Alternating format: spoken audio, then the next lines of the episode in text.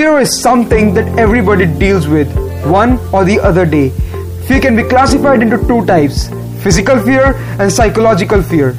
Physical fear is something that has harmful impact in our life.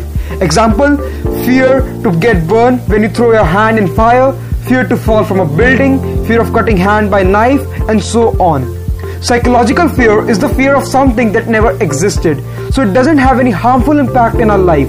Example fear of ghosts and so on. Physical fear is the one that need to be cared of because they are going to harm you. And psychological fear is the one that need not to be cared of because they aren't going to harm you. So psychological fear is the fear of nothing. Now here's a simple trick to overcome your psychological fear. Just backward count 1 to 5 and then complete the task without giving a second thought that your psychological fear wasn't allowing you to complete. That's one minute for happy and healthy life.